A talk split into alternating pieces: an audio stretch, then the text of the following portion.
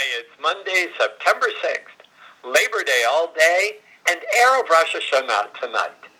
Labor Day was created in the late 19th century to give working people a holiday because everybody works so hard all the rest of the time. And Rosh Hashanah commemorates the creation of the world and marks the beginning of the days of awe. Whichever way you want to look at it, let's not work today. Party, play, reflect, pray, refresh. But let's knock off working for a while.